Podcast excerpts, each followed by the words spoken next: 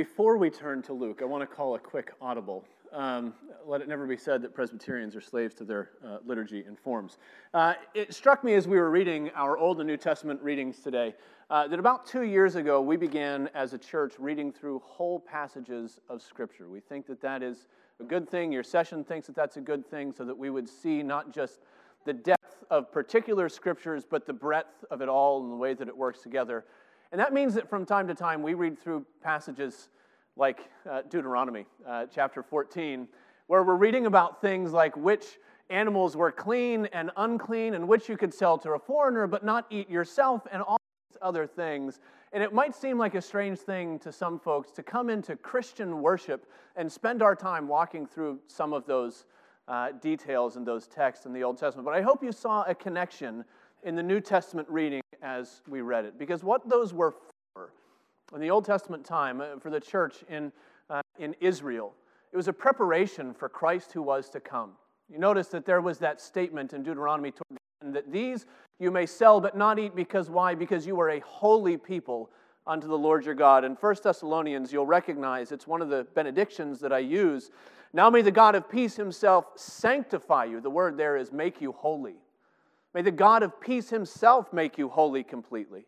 May your whole spirit and soul and body be kept blameless at the coming of our Lord Jesus Christ. He who calls you is faithful, he will surely do it. That was a preparation, a time where the people in the Old Testament age were given external circumstances and, and ceremonies to remind them of their holiness and their standing before the Lord. And now in the New Testament days, those things have passed, because the fullness of Christ and his holiness, his sanctification on our behalf has come. So I hope you see that, and I hope you're encouraged as we continue to read through the rest of Deuteronomy, and we may see other laws that to us seem, uh, this is a bit archaic, this is, this is strange, why are we reading this? This is to prepare God's people for the holiness and the truth that is to be found in Christ alone. And now for our second sermon. Uh, turn with me uh, to Luke. We're continuing in our, our studies through Luke's gospel, and today we made it into Luke chapter nine, continuing in Luke chapter nine. You will recall over the last several weeks we saw uh, a declaration of Christ's impending death. We saw the uh, the presentation of his uh, his uh, transfiguration on the mountain with some of the disciples, and then last week looking at some of the failures of the disciples. Well, that theme is going to carry on today as we read, beginning in verse forty-six and reading through verse fifty of Luke chapter nine. You can find that on page eight hundred sixty-seven. As the Holy Spirit continues to teach us about our own failures and our own weaknesses as we identify some of uh, what is in us in the disciples uh, with the Lord. So we're going to be reading today Luke chapter nine, beginning in verse forty-six. And before we do that, please join me in prayer that the Lord would bless this reading and our study together today. O gracious Lord, we pray that you would open our eyes, that we would behold wondrous things from your law. Give us ears to listen, to hear, hearts to obey. Uh, give us hearts that are softened by your word. Take away the stony rock uh, of sin uh, that grips our hearts, and give us hearts of flesh so that we would be pliable in your hands. Lord, make us your people. Shape us after the image of Christ, even as we read your word. We pray in Jesus' name. Amen. Hear now God's word as we find it. Luke chapter nine, beginning in verse forty-six. An argument arose among them as to which one of them was the greatest. But Jesus, knowing the reasoning of their hearts, took a child and put him by his side. And he said to them, "Whoever receives this child in my name receives me. Whoever receives me receives him who sent me. For he who is least among you all is the one who is great." John answered, "Master, we saw someone casting out demons in your name, and we tried to stop him because he does not follow with us." But Jesus said to him, "Do not stop him, for the one who is not against you is for you." Well, thus far the reading of God's holy and inerrant word. May he add a blessing as we study it together today. Uh, last December, A B C News in Los Angeles ran an interview with an orthopedic surgeon there in Los Angeles, talking about the rising epidemic of what he calls selfie wrist. You can imagine from the name what selfie wrist might be, but he discusses it as uh, as a form of carpal tunnel syndrome that comes about uh, through the repeated stress of holding your phone out for the perfect portrait.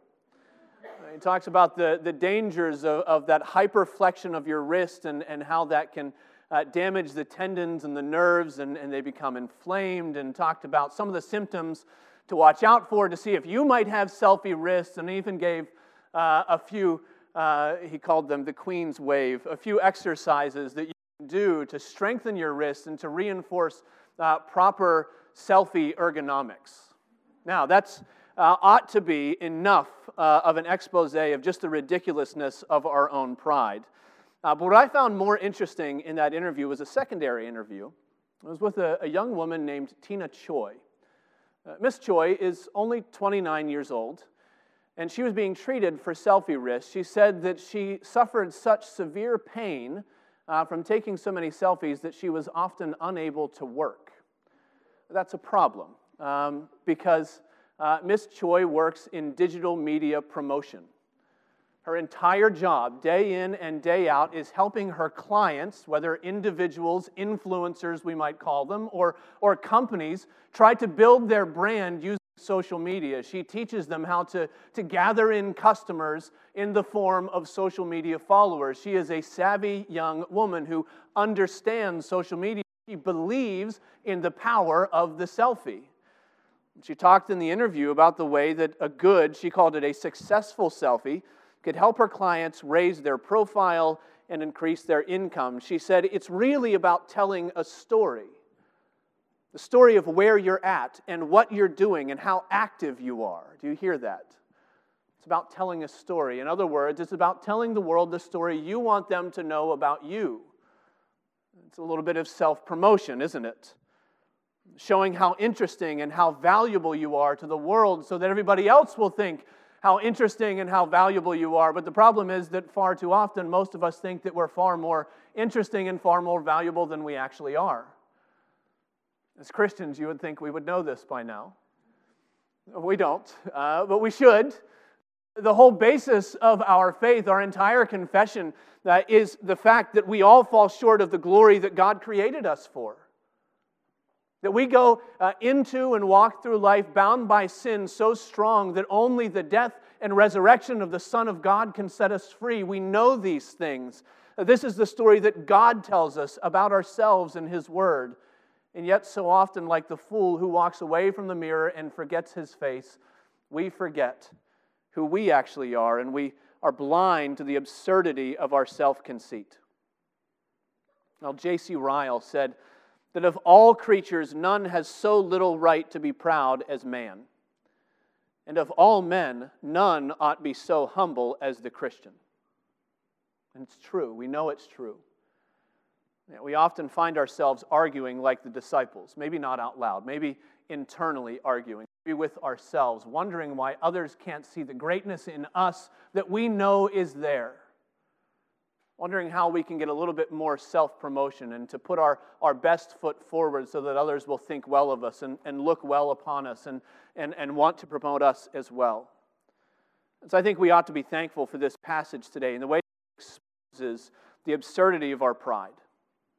Just how foolish it is as we see some of these disciples walking with Christ and having an argument among themselves. This is what it's about. It's about exposing our pride and, and calling us again to walk in humility with Christ. There are, in these verses, I think, two principles of Christ-like humility. One of them has to do with our personal pride, or personal humility, and, and another one has to do uh, with humility in our associations, those that we gather ourselves together with, even, even other Christians that we gather with. One is about personal greatness, and the other one is about participation in the gospel. So we'll begin uh, with these apostles talking about personal greatness. They were concerned uh, with their own greatness, so much concerned that even as they walked with Christ, verse forty-six tells us that an argument arose among them as to which of them was the greatest. Here we see how stubbornly blind our pride can be. Remember the flow of the narrative that has led us to this point. We have just seen last week, we saw these men Uh, unable to cast out a demon. We saw them rebuked for their faithlessness. We fa- saw them failing to understand Jesus' warning that he is about to be handed over as he spoke of his impending death. This is not a moment to strut around and to, and to think about how great they are. This is a moment to sit in silence and humility and see how they might follow humbly with the Lord. But what is the discussion that takes over as they walk? Which one of them will be the first one to be inducted into the Disciple Hall of Fame? Which one will be counted the greatest? Which one will have uh, the best stats at the end of the day? Maybe they're talking about uh, which one God thinks is the greatest, or which one man will think is the greatest, or which one Christ loves the most. But it doesn't matter what the what the rubric is that they're using. They are they are blind to just how prideful they are. We don't know who started the argument. We aren't given the details, but we've been in situations like this. We've We've volleyed for our own uh, personal position, and so we know how it might go. Maybe it was it was the three who were up on top of the mountain with Jesus. Maybe there was a, a certain air of superiority wafting through the communion of the disciples. They, after all, had been with Jesus. They saw what nobody else had seen. Surely they were a little bit, a cut above the rest of the disciples. Maybe they were all thinking about how wonderful the kingdom was going to be when Jesus marched into Jerusalem and claimed the throne of David. Wasn't that what they just said about Jesus? And maybe like, like they will see in just a little bit, maybe like they did later, they were starting to wonder, well, who will get to sit on the left? Who will get to be at the right hand? Who's going to be uh, a cabinet official in this new kingdom that hasn't yet materialized? And it's so satisfying to imagine their future greatness. They begin to indulge those thoughts. They begin to bring them out. They begin to speak about them. You know what happens in a group of, of various people, each speaking about their own greatness and feeling like they are not being uh, seen and, and valued for what they really are. When, when pride takes over your heart, especially in a group of other prideful people, it creates this unrest, this sense of, of chafing restlessness, that until others see and value you the way that you see and value you, there's a, uh, there's a certain discontentment, isn't there? And the amazing thing about this discussion that they're having here is that this is not the last time it will happen. This is not the most inappropriate time that they will have this discussion either. This is a, a pattern of behavior that we'll see with the disciples over and over again. In fact, at the end of Jesus' ministry, in Luke chapter twenty-two, as they gather in the upper room around the table with the Lord, as he's breaking bread with them, as he's telling them about his death all over again and, and, and what it will mean for them, again, we find Luke chapter twenty-two tells us, a dispute also arose among them as to which of them was to be regarded as the greatest. You see, that's the way pride works, doesn't it? It creeps into every situation. Every conversation that you have, it has that ability to tell and turn it all into an opportunity for self-promotion. I think actually a selfie is a good way to think about it. Spiritually speaking, imagine, imagine the person who goes to the Grand Canyon and stands on the edge there in front of those enormous vistas and see all of the colors and the, the deep ravines stretching for miles and miles, and then imagine that person going over and snapping a picture of them standing by the sign that says, Grand Canyon, just so that everybody else will know where they are and what they're doing. Here are these men, in a sense, sitting next to Christ in the upper room, walking next to Christ, watching these grand vistas, and they're talking about, well, I'm the one that's here, aren't I? Don't you see where I am? Don't you see what I'm doing? Don't you see what we're doing for the Lord? And, and I wonder which one of us is going to be counted the best. That's the way pride works. It sneaks into every situation and turns us inward to ourselves rather than Christward. Pride explains the way that we can sometimes come out of a Sunday school class and congratulate ourselves for that very insightful comment that we made. Here we are opening God's Word, and I wonder what people will think of what I said there. Or maybe this week we were silent, but we can at least congratulate ourselves, well, at least I didn't say something like, you know, whoever it is over there. And we can be proud that we, we kept our mouths shut. Maybe we'll be counted as a, as a wise person because we didn't say anything. Or, or maybe it explains the way that secretly, secretly we imagine the way that others will be impressed by our prayers in a small group. Explains the way that we want others to look at the behavior of our children and think they must be doing something really well at home. They must have their act together. And I think you know that chafing sense of restlessness that craves recognition, that always wants to be known, that always wants to see others respect us and be impressed by us. Maybe they'll be impressed by your humility. Isn't that the foolishness of it? Maybe they'll see how humble you are, the way that you're self-effacing. Maybe they'll they'll fawn all over. You know, so-and-so never thinks of themselves. They always think of somebody else first. Isn't that a wonderful thing? And our heads can grow and our hearts can be hardened. And the way that we're prideful, even of our humility, that's the way that it works. It longs. A prideful heart always longs for personal recognition. Not so with humility. Humility is content to be overlooked. It is content to remain unrecognized. It is content to spend time ministering to those who cannot advance our position in the world. This is what Christ tells us, and this is the first principle of Christ-like humility, that Christ-like humility is satisfied to play the role of the servant. Take a look in verse forty-seven. Jesus, knowing the reasoning of their hearts, doesn't even have to come out of their mouths. The sin begins already in the heart. Jesus, knowing the reasoning of their hearts, took a child and put him by his side and said to them, "Whoever receives this child in my name receives me. Whoever receives me receives him who sent me, for he who is least among you is the one who is great." Don't mistake what Jesus is saying here. He's not saying that you can find salvation by being kind to children. He's not saying that the greatest thing you can do in the church is to volunteer in the nursery, although it's very good, and you should speak to Mark Taylor and, and Lynn Taylor if you'd like to be a part of that. He's not saying that we get close to God by being kind to children. He brings a child in in order to knock the legs out of the pretensions of his, uh, of his apostles who are walking around strutting their stuff around him. And it works so effectively because even in this culture where uh, these are, are Hebrews, remember, and, and they believe that the family was important and, and they believe that children were God's gift, yet even in this culture, children were the most insignificant people you could find anywhere. They were down there with, with those who couldn't care for themselves, for, for the, the lame person begging by the side of the street, the one who can't contribute anything to society. They were, they were insignificant in the extreme. You recall that time that parents wanted to bring their children and, and have them get close to Jesus, and the disciples didn't ask. They just assumed. Jesus does not have time for children. There's no possible way Jesus, the Christ, would want to spend time with your little kids and get to know them and get to hug them and get to kiss their foreheads. Uh, Jesus doesn't have time for that. And the reason is that all of the leaders of the day taught that interacting with children was wasteful.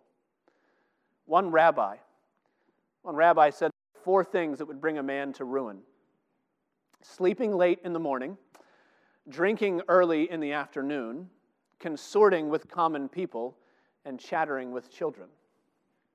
And so in the culture of the day, day drinking was the same as talking with children. It was wasteful behavior. It was sort of licentiousness. Nobody who wants to get ahead in the world spends their time dealing with little kids. Having a conversation with a child in this society was seen as less than useless. Folks, you need to think also of the angle of the Roman, uh, the, the Gentile culture that Luke would have been writing into. They didn't even see children as God's gift. In fact, if you had a child and you didn't want them, that's fine, just expose them. We're beginning to see our culture shifting a little bit in that way, aren't we? Some of these infanticide bills, that, that a child will be born and then there will be a conversation to see, to see what happens with that child. Well, this is the culture already. You don't have to care about children. You don't have to care that, that God has given you a gift of a new life in your family. You can, you can take them or leave them. It doesn't matter. It's up to you. And Jesus says, no, no, no, no. Bring in this child, the one that nobody cares about, the one who's insignificant. Humility is the one who serves the needs of others rather than the ambitions of the self, even when it means you might not get ahead for what you're about to do and who you're about to help. In Luke chapter fourteen, Jesus said, "When you give a dinner or a banquet, do not invite your friends or your brothers or your relatives or your rich neighbors, lest they also invite you in return and you be repaid." What's the point? The point is there's a way of serving others that really serves ourselves. There's a way of, of gathering in others so that they will see us and they will think well of us. There's a way of being hospitable so that others will come away saying, you know, so-and-so really puts on a big spread. Isn't that a wonderful thing when we go to their house and we have, oh, they bring out all the best things. Don't invite those who will think more of you and better of you and will advance your standing in the world. Don't invite those that will get all over their social media and say, oh, you should taste the uh, the fondue that we had at, at so-and-so's place. Don't do these things. And Jesus says, don't serve others to serve yourself. Instead, when you give a feast, invite the poor. Invite the crippled, invite the lame, invite the blind. Share with those who cannot increase your following in the world. Share with those who cannot repay you. And when we welcome the least of these, when we are uh, open and hospitable, when we're caring for the needs of the least of these, Jesus says we're actually giving our service to the Lord. You notice what he says there. He who receives this child in my name receives me. Whoever receives me receives him who sent me. You catch the note there in that, that verse that draws us back to the mission of Christ. He traces kindness to children in Christ's name. Whoever gives a cup of cold water to the least of these in my name, that's the idea. What's the motivation? Are you, are you one of Christ's children, and because of that you want to share with those in need? He traces that all the way back to giving uh, to God himself, but he, he also speaks of the mission. Here he is with his apostles. An apostle, remember, means sent ones. And he said, I'm sending you out, but I'm sent as well. I've been sent in the world, he would say, I think, to draw in a kingdom. He came as one who came to serve. Jesus came into the world to gather a people who, who did not, in the eyes of the world, make his kingdom look more splendid. Remember what Paul writes to the Corinthians. Consider who you are. And it wasn't a cut down. It wasn't a put down. It wasn't to... Uh, to make them feel bad about themselves. Paul simply said, let's think the reality of things. What does God choose in the world? Does he go out and does he typically choose all of the, the rich and important and powerful people in the world? Or does he choose those who are at the bottom of the ladder? No, no, no. God chose what is foolish in the world, Paul writes. God chose what is weak in the world. God chose what is low and despised. God chose the things that are not. That's the kingdom that Christ is gathering. He's gathering a whole group of spiritual nobodies in order to show the world that true greatness doesn't come from what we can work for ourselves, but it comes as a gift from the Lord. It comes as we are attached to him. And Jesus is calling his disciples to walk in the humility of that same kingdom mindset. He's calling them to live in the world as servants rather than cabinet officials. He's calling them to be content to take the lowest place and to care for the lowest people. And that's the challenge for us in, in Christ-like humility. I was reading and studying this week, and I came across something that was challenging to me personally. It said simply how many Christians in our contemporary culture, perhaps especially uh, in suburban Boston, the rich suburbs, the, the, the Metro West, we'll call it, but where we live, where we find ourselves, how many of us actually have somebody that we can think of who fits into these categories of the poor and the downtrodden and those who are hurting that we have any, any kind of uh, regular interaction with? Do we know what it is to do what Jesus is calling us to do here? It's not children, maybe. It's not the way that we think of children, at least in our circles. That's a good thing. That's a wonderful thing. But who is it who is the least of these that we can reach out to? Well, that's the challenge here. To turn our pride and our ambition upside down, to, to serve those who can't advance our standing in the world. That's just what he's calling us to, to take the servant's place. And Christ is teaching us that the one who is least among us is the one who is great. Notice, though, in verse forty-nine, it tells us that John answered. We don't have to go any further than that. John answered. There was no question being asked, was there? And yet he's connecting what he's about to say to what Jesus has just said. John connected this teaching about personal recognition with an incident uh, where he was convicted, I think, of gospel partnership. That's part of the problem. Uh, we're not sure if, if John is, uh, is coming with a question of his own or if he's coming with a confession. And the story is so sad that he tells that, that I think it's best to think that he's confessing. Jesus has just spoken about being open to others in Jesus' name. That's the catchphrase, and it jogs John's memory. He says, you know, we saw somebody else doing wonderful things in your name. And how did we treat them?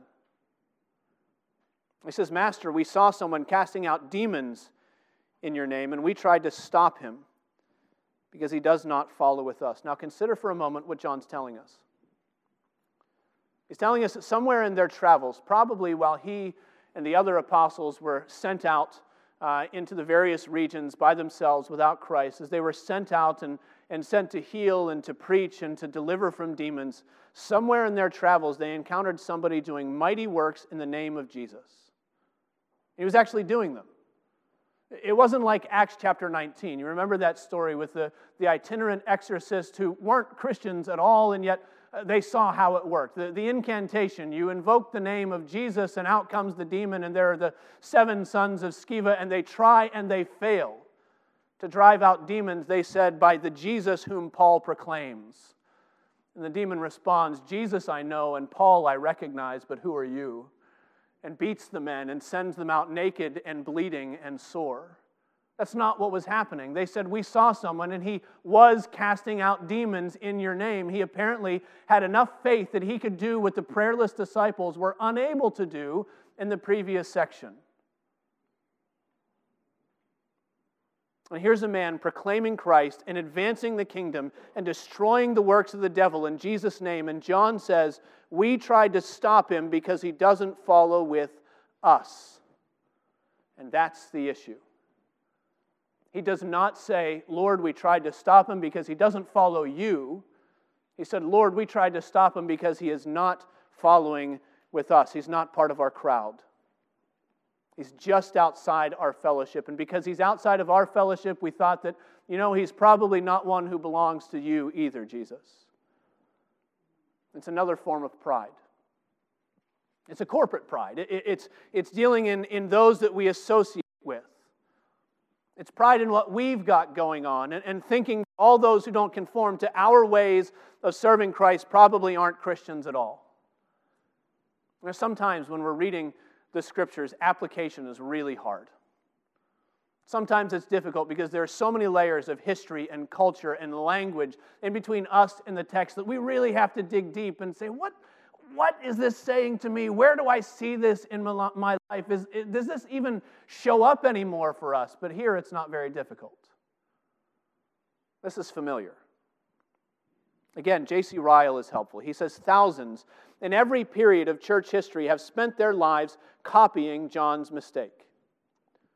They have imagined, in their petty self-conceit, that no man can be a soldier of Christ unless he wears their uniform and fights in their regiment. And they have labored to stop every man who will not work for Christ in their way from working for Christ at all. And Ryle's correct. All throughout Uh, church history, there are glaring examples of this. Divisions between believer and believer, not between believer and pagan, but believer and believer. It's, it's the John Wesley being blacklisted in the Church of England because he preached in the coal fields. It's the anathemas in the sixteenth century between Calvinists and Lutherans, both Protestants, both coming out of the Catholic Church and now reaching across the aisle and saying, no, you're wrong, no, you're wrong. It's the Covenanters in Scotland hunted like dogs because they refused to worship with a prayer book.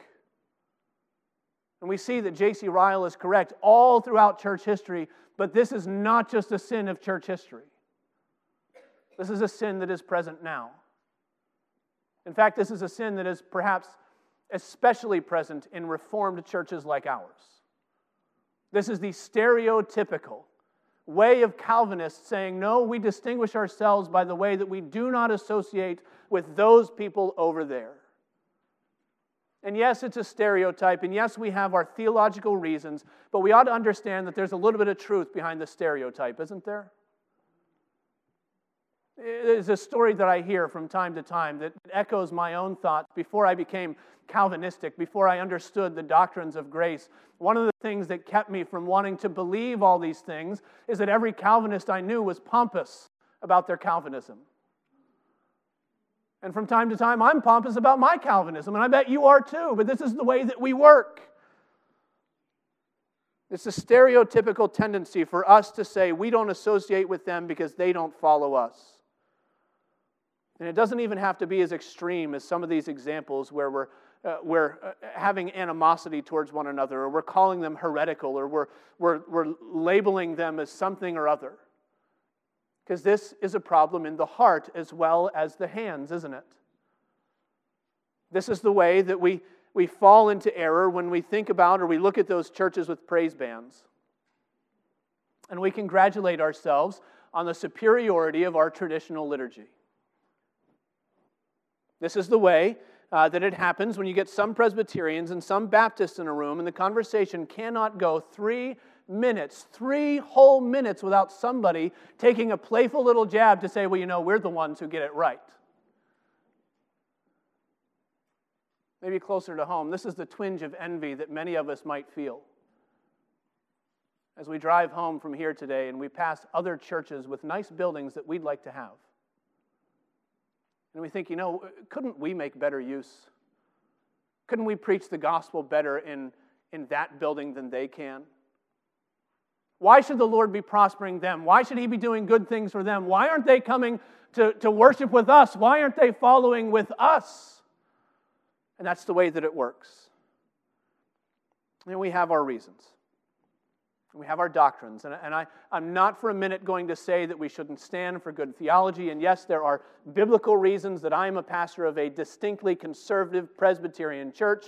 I bet those are the same reasons that you come and worship here and not at one of these other churches with a building every week. But the point is, Jesus does not go down the rabbit trail of the reasons that the disciples might have for distancing themselves from this other man. He doesn't say that they need to join together either. In fact, he doesn't even begin there. He simply deals with the pride of their conversation. He simply says, don't forbid him.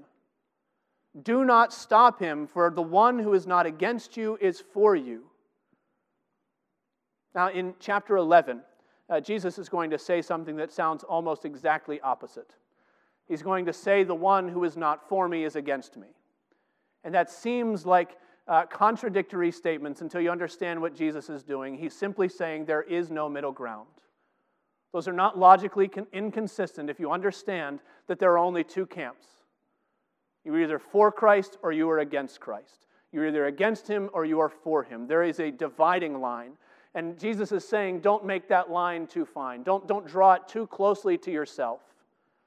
He's trying to get them to let go of some of their prideful spirit of exclusion in his church. He's reminding them, this is the second principle of Christ-like humility, that we ought to rejoice wherever Christ is honored.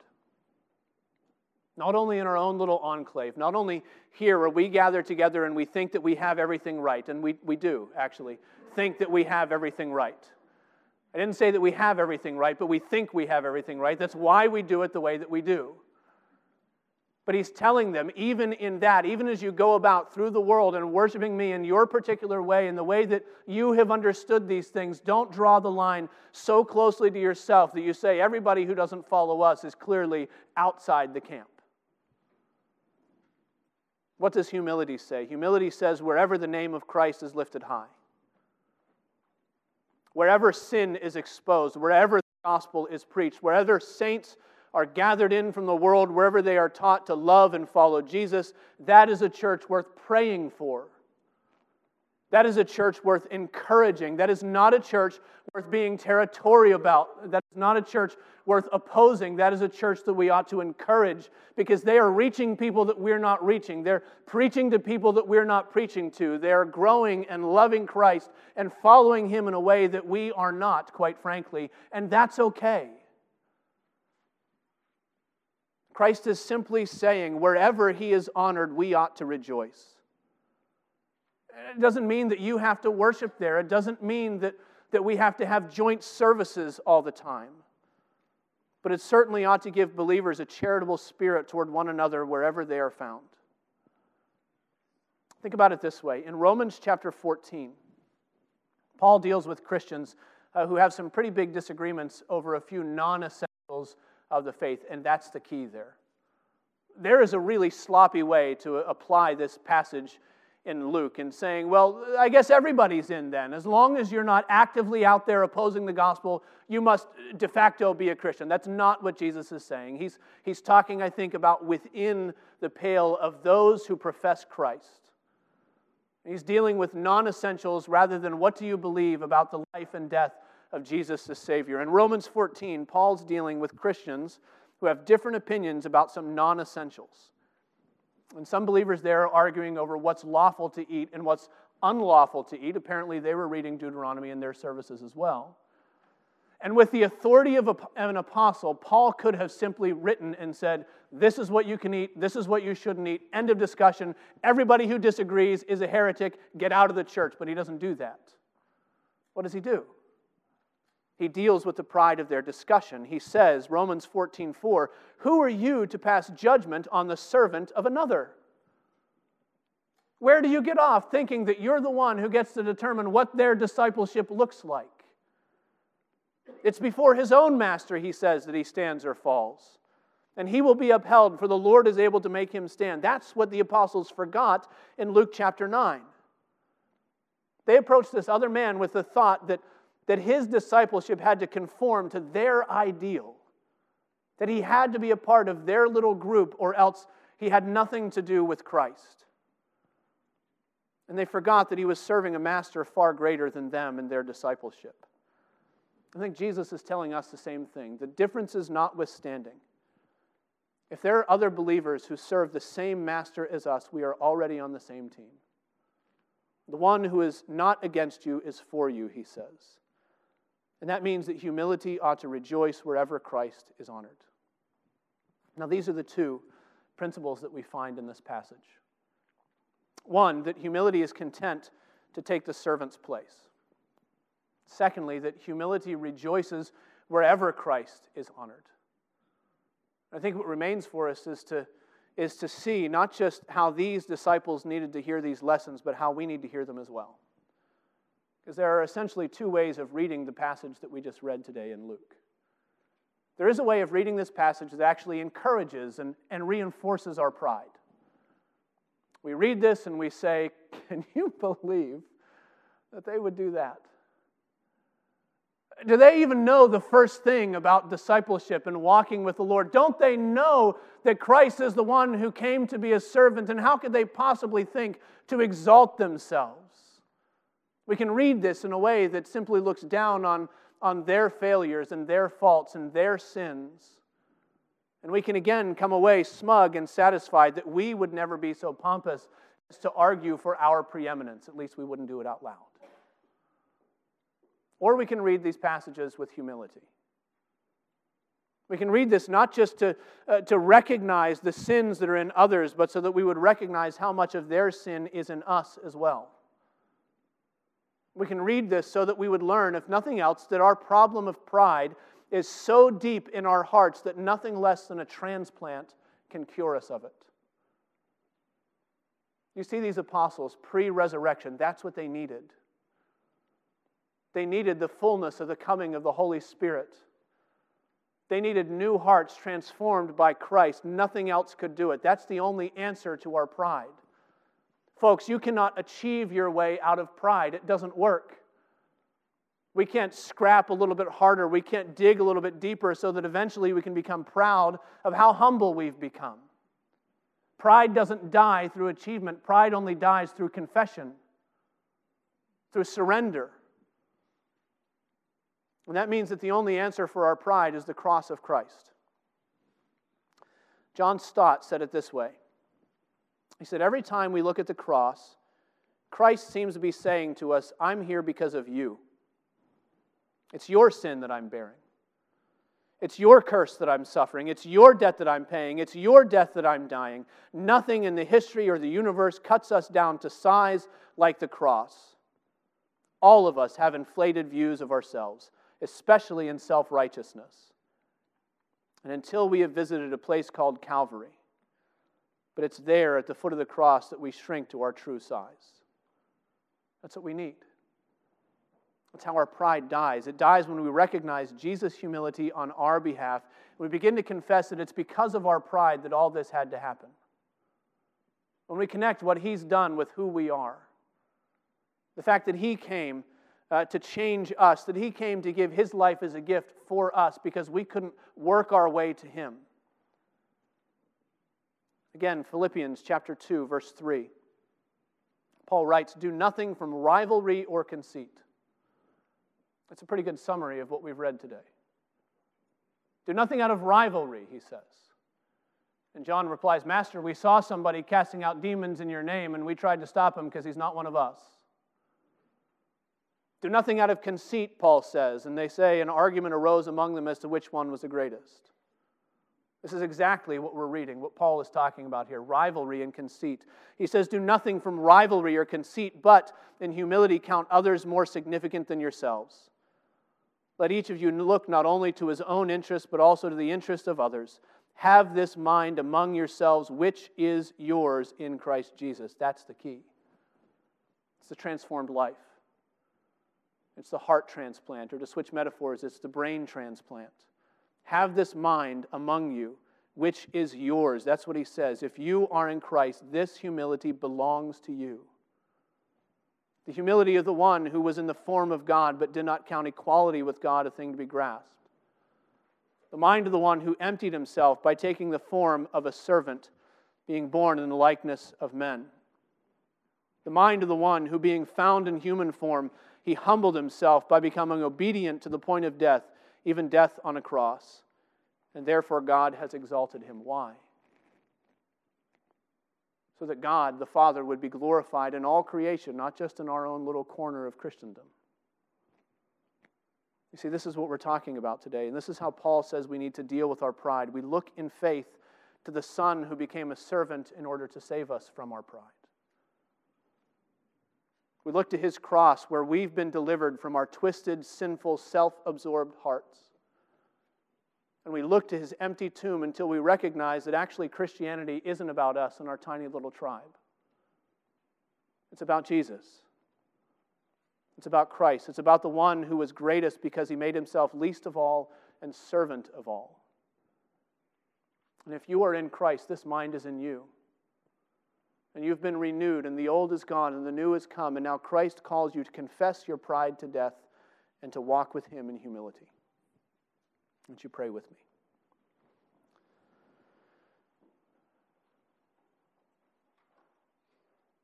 O Lord, we pray that you would keep us looking to the cross so that we might pour contempt on all of our pride. We pray that you would do it in us as you renew us by your Spirit, as we see your truth in your word. We pray that you would do a work in us even as we come to your table and are reminded that none of us comes because we're worthy, but because you have drawn us, because of your invitation, because of your kindness to draw in those who are poor and lame and blind beggars like ourselves, to invite us to your banquet, to invite us to your feast. But Lord, you are the one who is worthy of all praise and honor and glory. And so make us, even around this table, content to be your servant, content to rejoice wherever you are glorified in the world. We pray this in Jesus' name. Amen.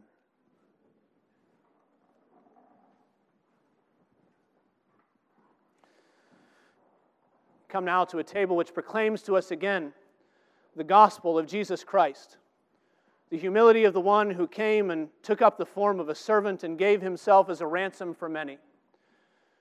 The reality is that when Christ told his disciples that the one who was least among them is great, he was speaking of himself. He was the one who was least. He was the one who came to serve, the one who washed the feet of his own disciples, who should have fawned all over.